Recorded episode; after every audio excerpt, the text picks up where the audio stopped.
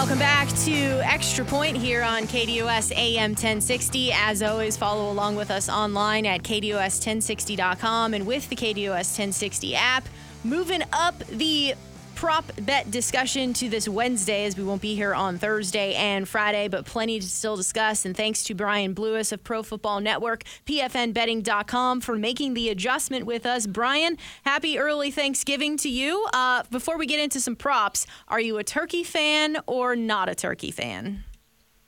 Happy Thanksgiving to you as well. And I'm not really a turkey fan, to be honest. Thank God for football, or else I wouldn't really enjoy Thanksgiving too much as a holiday. All right, fair enough. Well, let's try to have some fun with the games here. Uh, when it comes to the Thanksgiving Day games, we'll start with the Packers and the Lions. It also happens to be a divisional battle. Jordan Love, he is coming off of a 322 yard day against a Chargers defense. The Lions defense, though, uh, maybe they are giving up some yards here of late. So is it worth trying to think that Jordan Love can put two uh, performances back to back with 228 and a half passing yards. Meanwhile, the Packers defense is giving up 134.7 yards per game on the ground. Since his return, David Montgomery has been really good. So, uh, does it look like an over for Montgomery at 68 and a half yards on the ground? Yeah, you mentioned Jordan Love, and I like his uh, over for this one. Last I saw, it was 220 and a half at FanDuel, and his play has been a whole lot better these past few weeks versus the start of the season. And sometimes you will kind of take that with a grain of salt because of the matchup, small sample size. But from my perspective, I look at it as a quarter, a young quarterback in his first full season starter, getting better, and the offense around getting better as well because the youngest unit in the NFL. And the Lions defense has definitely been prone to giving up big plays through the air recently, and game script should be in favor of a Jordan Love player props in this one as well. So I'm definitely on the over here, and he went over this total pretty easily the last time these two teams played because of a lot of garbage time, which could also be the case here. But if not, if it's a competitive game, I think it's more likely that it's a shootout versus uh, a defensive battle. And then for David Montgomery, I kind of like the overs for both of the running backs this one. I mean, David Montgomery should have a full workload and one of my colleagues at Pro Football Network likes uh, Jahmyr Gibbs' long, longest rush to be over 13 and a half yards. You mentioned how bad the Packers are stopping the run, and Gibbs has been really efficient runner this season, uh, averaging 5.2 yards per carry. Okay, Brian, no turkey for you means more turkey for me. So I'm, I'm all for that. We're good. For, we're good with that. All right, on to uh, second game on uh, on Turkey Day. Uh, CeeDee Lamb, uh, the last few weeks has been, you know, his numbers are astronomical and those numbers are high this week. Brandin Cooks, though, has been targeted frequently the last two or three weeks. Um, is there maybe a pivot towards him in any way? I don't want to overthink it and end up and end up taking a different Cowboys player, and then CeeDee Lamb has a big game against the Commanders defense that we've seen get shredded all year long by wide receiver ones. But there could definitely be a world where both of these hit with the way that Dak Prescott's been playing, especially against bad defenses. I mean, look at him the last two weeks against the Giants and the Panthers, and this Commanders defense might be the worst of them all, especially now that Montez Sweat and Chase Young. It seems like the Cowboys are going to have to they like to they like to ramp up the score. They like to boost Dak's stats in these spots to um, improve his MVP candidacy, especially on national television. And Dak's been playing the best football of his career right now and feasting on these bad teams. So I can't really tell you any over for any Cowboys player receiving yards is a bad play. One more on, uh, you know, Dak Prescott here. He does seem to like to find his tight ends in the red zone if he's not looking for CeeDee Lamb. Uh, is it worth maybe thinking about Jake Ferguson here for an anytime touchdown scorer? My only hesitation is that the odds aren't that great. I'm looking right now at DraftKings; they're only plus 115. It seems like they're getting a little overvalued right now because of what you mentioned, and he could still very likely at the end zone, but I'll let the odds enough at that price. Yeah, no, definitely. FanDuel is much better at plus 180. I mean, let me let me tone oh, that wow. down. Not much better, but better at plus 180 for no, Ferguson. That's much there. better. Uh, don't sell yourself short. That's much better at plus 180. Yes. Those type of odds, I'll take a flyer for sure. Uh, and then one more on this Commanders game here. Sam Howell, he's been uh, sacked 51 times. He is leading the league, though, in yards per game. And if you think about game script here, and if you think that the Cowboys uh, are able to put up some points here, that maybe Sam Howell will be having to throw the ball, uh, 251 and a half yards, is that doable? Or should we maybe pivot off of that and look at like attempts or something like that for Sam Howell. Yeah, I think you mentioned it. Um, while that, that, that almost seems too good to be true, just 251 and a half with game shape, as you mentioned, and Howell leading league in passing yards this year. But he's been really bad against pressure somehow, except against the Eagles. That this Cowboys team might be the best pass rushing defense in the NFL. So I'm a little worried about Sam Howell in this spot if he doesn't have time to throw. I was actually eyeing his interceptions prop, but the for him to throw a pick is minus 160, which is not favorable odds enough for me to mm-hmm. say the least. I don't remember seeing interceptions prop be that high. The only concern with taking the attempts would be a lot of sacks would take away the attempts. But if you, but there's going to be enough garbage time this one. And the Cowboys take the foot off the gas in the second half, then that could be the best path towards that hitting. Or this could be a closer game than we expected, considering Dak Prescott's only covered on Thanksgiving once in his career. Ooh. Okay. Thursday night, George Kittle, he has a history destroying the Seahawks. Does history mean anything to your approach in prop betting? So that's a good question. And I think with divisional matchups, it does because it's a familiar opponent, especially when it's in the same coach and the same scheme for a number of years now on both sides of the ball. My only concern with George Kittle here, though, is, is that he's so Jekyll and Hyde with his usage when the 49ers have all their pass catchers. I mean, you look at his splits when Aiyuk and Deebo are in the lineup versus when just one of them is out, his production isn't the same just because there's so many mouths to feed in that 49ers offense.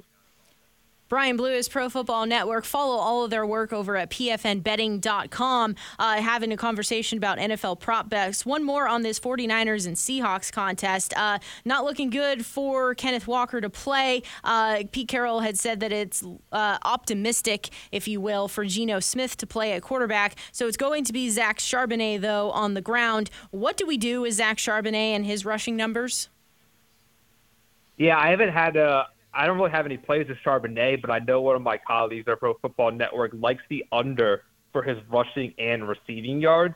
It's really just about that. Uh, he just thinks the numbers a little too high for him. He's made too big of a boost because he's going to be the RB one in this matchup. And going against the 49ers defense is one of the best in the NFL. And not to say that he that Charbonnet isn't a good player in his own right, but he's a rookie, just 76 and a half rushing plus receiving yards. The lines might be a little inflated because of the opportunity. Okay, on Friday we got on Black Friday we got the Dolphins at the Jets. I really don't know what to ask specifically, so you got any ideas? Yeah, um, I guess the one here would be just if you buy the squeaky squeaky wheel gets the grease narrative when it comes to Garrett Wilson. He was basically invisible all week last week, and of all the Jets players to be pissed off about how badly uh, the offense has been playing, especially with Zach Wilson, nobody should be more upset than Garrett Wilson, who might be is probably a top ten most talented receiver in the NFL, but just in easily the worst situation offensively, especially when he was expecting Aaron Rodgers to throw him the ball this year. So I don't want to take it over on receiving yards necessarily because I don't really know if I trust Tim Boyle. Heck, he might even even be better than Zach Wilson. But I think they're trying to find ways to get Garrett Wilson the ball, and his receptions prop line is at four and a half. And if you want to keep your best offensive player happy, you want to get him the ball and get him at least uh, five touches. One more from this Black Friday contest here. It seems like people have had my idea because this morning Raheem Mostert was at 57 and a half yards. Now he's sitting at 60 and a half yards. But we know uh, that the susceptibility for the Jets on defense has been through the ground game. So trying to get this offense going. I know you have uh, Tyreek Hill and what he's capable of doing, but they're not afraid to run the football. Is looking at Raheem Mostert still a good viable option? Yeah, absolutely. I mean, you just look at his stats in these games when they're heavy favorites, and you look at the Jets too. They are bottom ten in the league in yards allowed from scrimmage to running backs, both rushing and through the air, receiving. And Mostert is in a good spot where his usage should be high, and he's a big play guy too. He could break off a long run or a long catch at any given point, and the Dolphins being around ten point favorites in this one game script should be in his favor too. So you're definitely on the right path here for sure. I definitely agree with you on uh, Mostert play Mostert overs. Okay, looking a little bit ahead to Sunday here. The odds makers have the Jags and the Texans the highest point total, uh, as opposed to the last game, the Miami game, where I was kind of baffled as to what direction to go. It's kind of pick or choose on this one. Uh, you know, as far as you know, both sides go, I would expect some points here. Uh, any ideas of how we could approach this game? Yeah, this game is definitely to be one of the better games of the weekend. It's really to be a true test of who's the best team in the AFC South, and are the Jaguars a good team, or they just beat up on bad teams, and are the Houston Texans for real? I really like to see CJ Stroud over passing yards last week, and that hit pretty easily. And I don't really know how he's to match up against this Jags defense again, but he seems like a matchup-proof quarterback, and it seems like a back-and-forth battle, and they're to have to win this game through the air. Brian Blewis, Pro Football Network. Follow all of their work over at pfnbetting.com. Uh, Sunday, it is going to be the Cardinals hosting the Rams. I haven't seen too many numbers here, so more just kind of game theory thought process, if you will, between these two teams. There are some injury concerns for the Rams. Unclear if Cooper Kupp will be ready to go. It does look like Kyren Williams is going to play in this game as he's been activated off of IR. There's still Puka Nacua. There's still Tutu Atwell for the Rams. Not sure if you think more of what Kyren Williams was able to do against the Cardinals in game one when they played, and flip this year to the Rams side of things. On the defensive side, 117.3 yards per game they're giving up on the ground. So, is that possible to think that they could feed James Conner? Yeah, you um before once you start once you started getting into this game, my first thought process was Conner Williams had a really big game on the ground against the Cardinals last time, and I remember that game one of my favorite player props I gave out was Matthew Stafford's over for passing yards and just didn't quite get there. But um, I, I think you got to run it back there as well. Stafford's volume isn't totally there when he doesn't Kupp in the lineup, so I wouldn't be looking to be playing his props.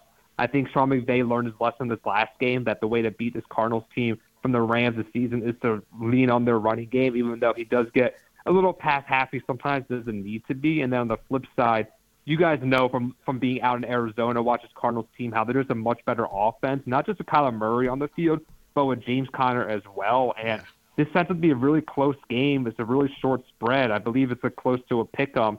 So game script shouldn't be working against you here one way or the other. So I like like like you said, all it all works in James Conner's favor in this one. Okay, we're going to have more than 50 starting quarterbacks, at least in one game uh, after this weekend ends. Jake Browning, you mentioned Boyle with the Jets and the Patriots, maybe with Bailey Zappe.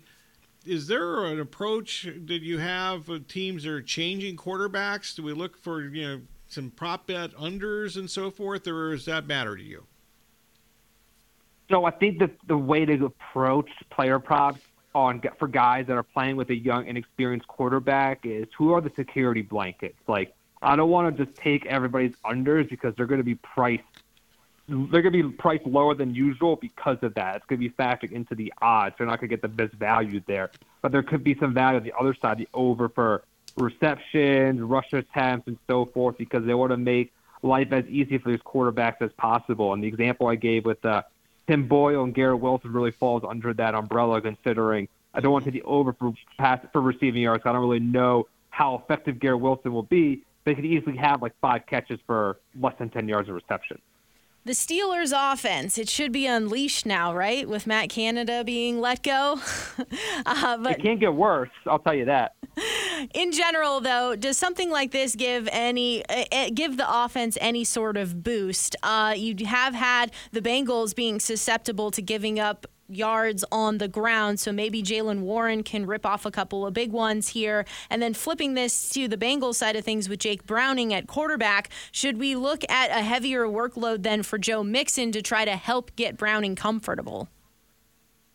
Yeah, let's start with the Steelers. I was really worried for a second. You're going to ask about Kenny Pickett. He's definitely not one of those guys I want to be betting on. For in 10 games this year, he has just six passing touchdowns and uh, averaging 172 yards per game you would say, oh, he's just a young second year quarterback. He's the same age as Jalen Hurts and Tua already, which is pretty crazy. And uh, definitely an under the radar um, concern with Kenny Pickett is that he's really not that young considering his experience, but not to get too distracted. I mean, Jaylen Warren is by far the best running back on that Steelers team, in my opinion. He's definitely way more explosive than uh, Najee Harris. And the Steelers want to capitalize any momentum they found on offense last week give it the guy the ball more, and maybe that'll be a thing with uh, Matt Canada gone, just being a little too reliant on Najee Harris as a first round pick of theirs, and just finding ways to get the ball in the guy's hands. I mean, he's averaging over six yards a carry, which is it two point three yards higher than Najee Harris is on average. So I wouldn't mind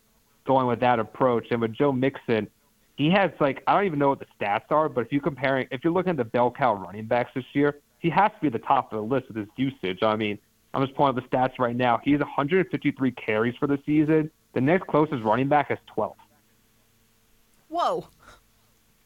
On the on the Bengals, which is pretty crazy. Yeah, and he gets all the he gets all the touches around the goal in the red zone near the goal line too. I don't know if I want to take a touchdown because this is a very low total in a game that's not going to be much offense. But wouldn't take wouldn't mind taking a look at his rush attempts over as Zac Taylor's a pretty conservative coach, and that's what Joe Burrow's quarterback. I don't want to imagine how conservative he's going to be with Jake Browning under center. Brian Blewis, Pro Football Network, PFNBetting.com. Uh, the Ravens and the Chargers. The Chargers' pass defense has been very bad, giving up plenty of yards. Lamar Jackson has lost his favorite target in Mark Andrews, so who steps up? He is at 244 and a half yards. It does seem like there could be some run after catch opportunities for some of these Ravens wideouts. Yeah, you mentioned the the yards after catch opportunities. Why not Odell Beckham Jr.? I mean, I don't know what his number's going to be like. I don't know if it's be overinflated now, but we've kind of seen him uh, turn back the clock a little bit with his YAC in recent games and uh, have it making some big plays in the passing game. I'm not sure who that new security blanket is going to be instead of Mark Andrews. I think a safe assumption actually is going to be Zay Flowers, but Odell had a 51-yard catch last week, 40 yards a week before. He might be turning. He might be getting um, some athleticism back here he could probably make a big play. And if he could do that against uh, Browns defense, Bengals defense, he's more than capable against the Chargers defense. Before uh, in the stadium, he's very familiar with too. That's true. Uh, before we let you go here, Brian, uh, and get yourself ready for Thanksgiving, is there anything that we haven't touched on that you like? Anytime touchdown, rushing, receiving, passing yards from some of the Thanksgiving games, or something that we should be keeping an eye on for the Sunday slate? Um, nothing else really coming to mind here. I guess my one thing I would give out is is that we watched a Monday Night Football game last weekend. First up, we looked a little healthier than he did before the bye, and on PFNBetting.com for that game, I basically gave out that anytime you see his touchdown odds at plus 100 or better, just take it. Don't think twice. There's always a brotherly shove or a tush push or whatever you want to call it in play, right? Oh, absolutely. Brian, as always, we greatly appreciate your time. Happy Thanksgiving, and we look forward to catching up with you next week in our uh, normal time slot and normal day. Yeah, happy Thanksgiving to you guys as well. Once again, he is Brian Blewis. Follow all of his work over at pfnbetting.com. He comes to us from Pro Football Network.